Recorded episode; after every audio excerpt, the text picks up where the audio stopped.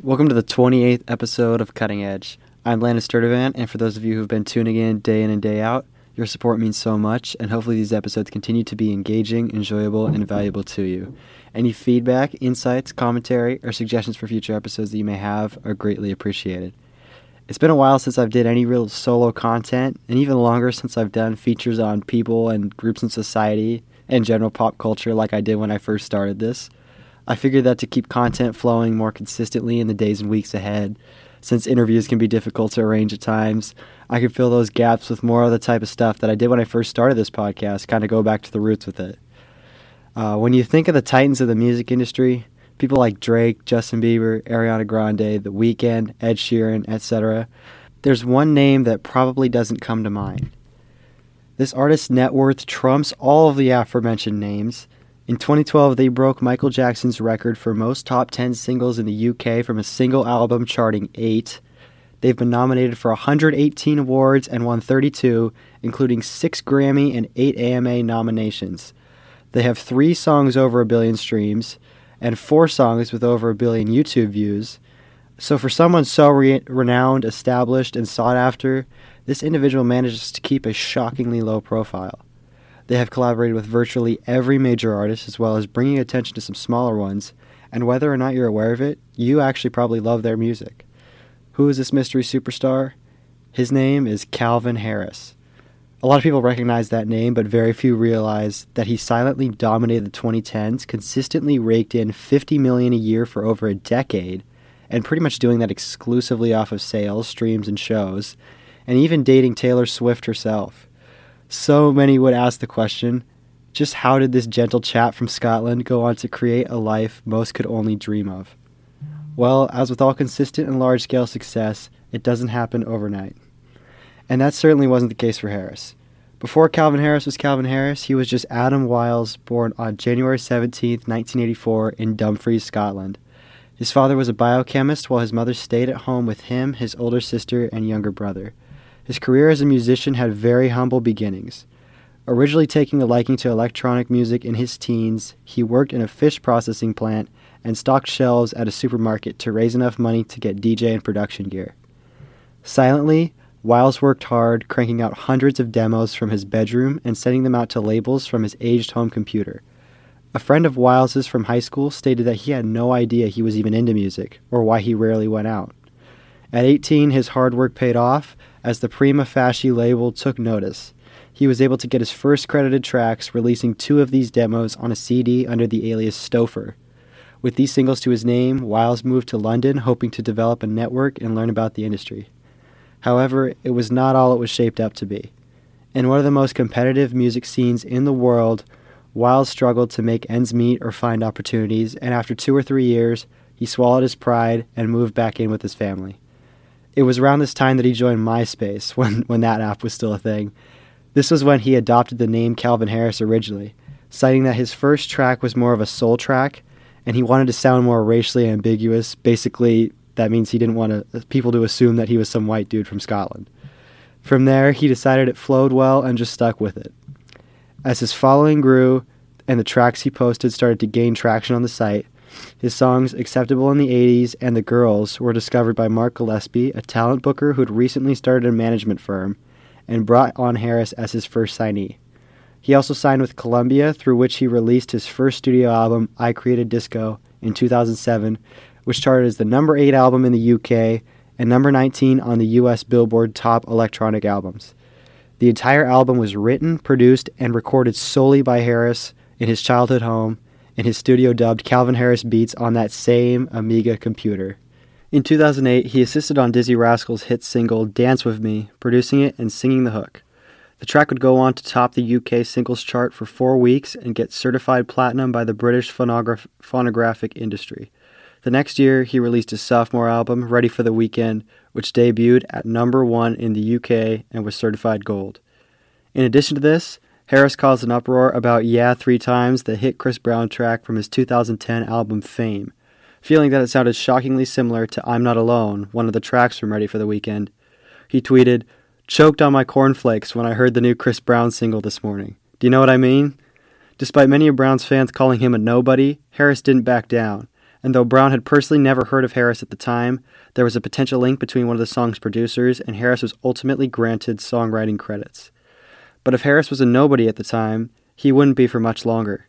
In 2011, he was the opening act in the European legs of Rihanna's Loud Tour, and in October of 2012, he released his third project and magnum opus, 18 Months, notably including singles Feel So Close, Let's Go featuring Ne-Yo, I Need Your Love featuring Ellie Goulding, We Found Love featuring Rihanna, and Sweet Nothing featuring Florence Welch from Florence and the Machine. Each of these tracks had significant chart success both in the UK and in the US, as well as achieving multi platinum status in numerous countries, including placing eight singles in the top 10 on the UK charts, which beat Michael Jackson's for the most on a single album. This has since been beat by Ed Sheeran, who simultaneously put 10 singles in the UK charts in the top 10 from his Divide album. The stark jump in Harris's international notoriety, as well as the overall quality and viability of his sound, was no accident either. Prior to 18 months, Harris was sonically categorized as new disco, which is synthesizer heavy in nature and was popular was the popular sound of DJs when he first started at the dawn of Y2K. Over time, as the industry evolved, and as he acquired better equipment and more experience, his music slowly transformed into more of the electronic house similar to much of the exploding EDM scene at the beginning of the 2010s. Additionally, though Harris was the lead vocalist on his first two studio albums, he chose to outsource that role in 18 months. Though he does occasionally do the vocals for some tracks, including on Feel So Close, he explained this decision in 2012 by stating simply, I want each track as good as it can possibly be, which usually means me not singing on it. Instead, he opted to have more talented and high profile artists perform over his beats and production. This self awareness, as it would turn out, would make him a global superstar.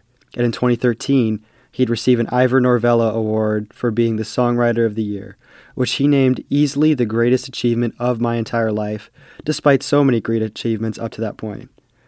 As 2014 rolled in, as did the hits, the shows, and the accolades that followed, in March he released Summer, which peaked at number one in the UK, number seven in the US, and became the most streamed Spotify song of the entire year at over 200 million. It now has over a billion.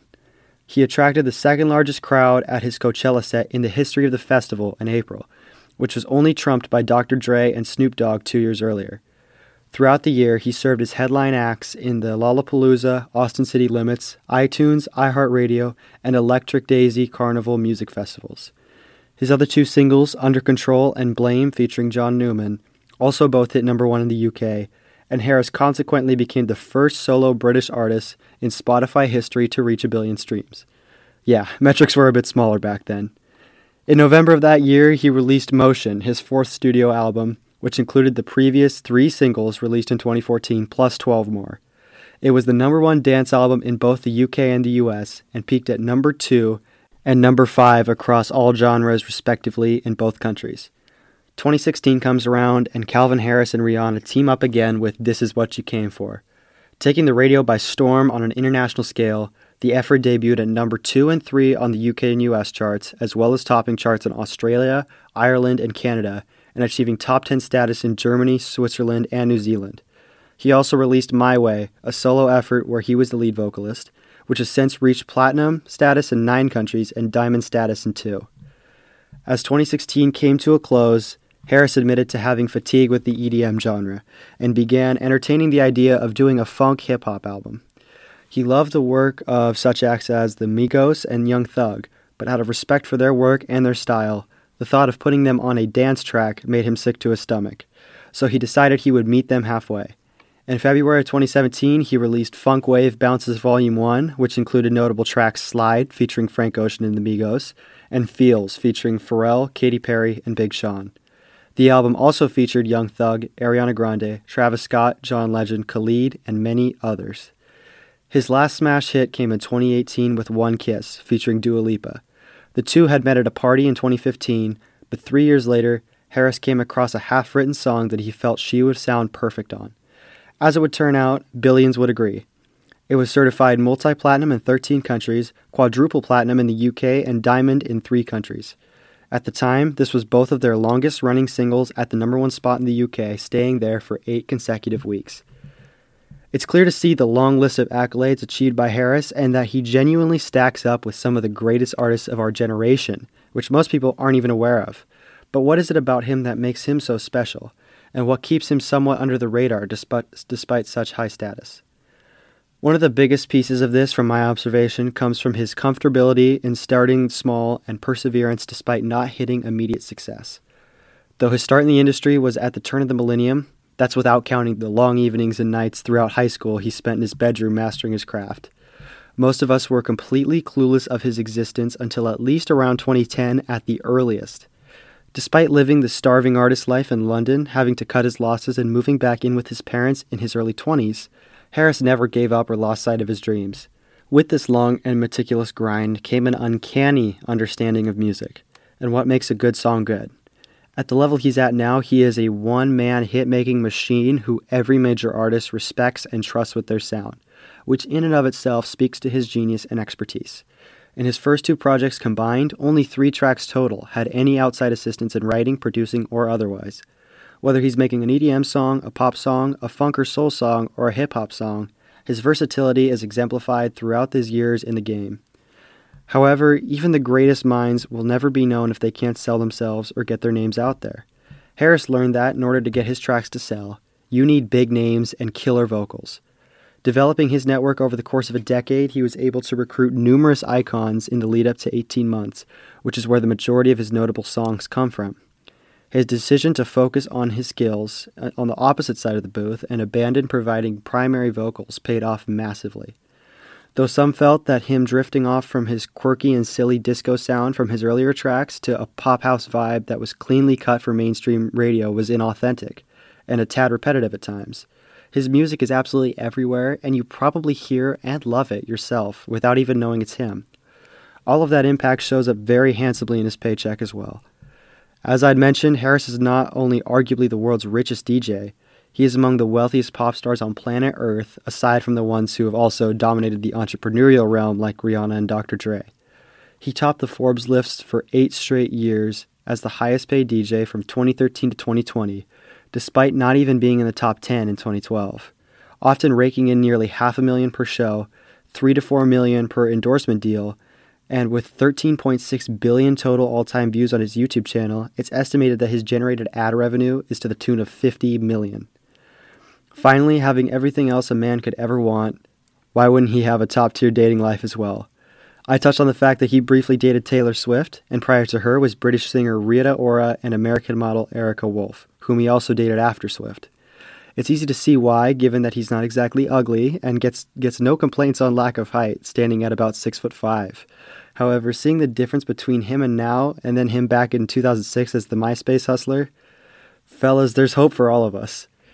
If you take nothing else from the amazing bedroom to billboard rise of Calvin Harris, whatever it is that you are pursuing, never set a limit on what God can create for you with fearless dedication and relentless perfection of your craft.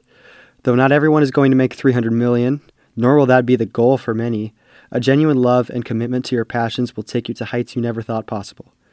I want to thank you all again for listening, and I'm hoping that you took as much value and enjoyment from the story as I did researching and looking into it. Though I'm not a Calvin Harris super fan, I'm definitely a pretty big fan.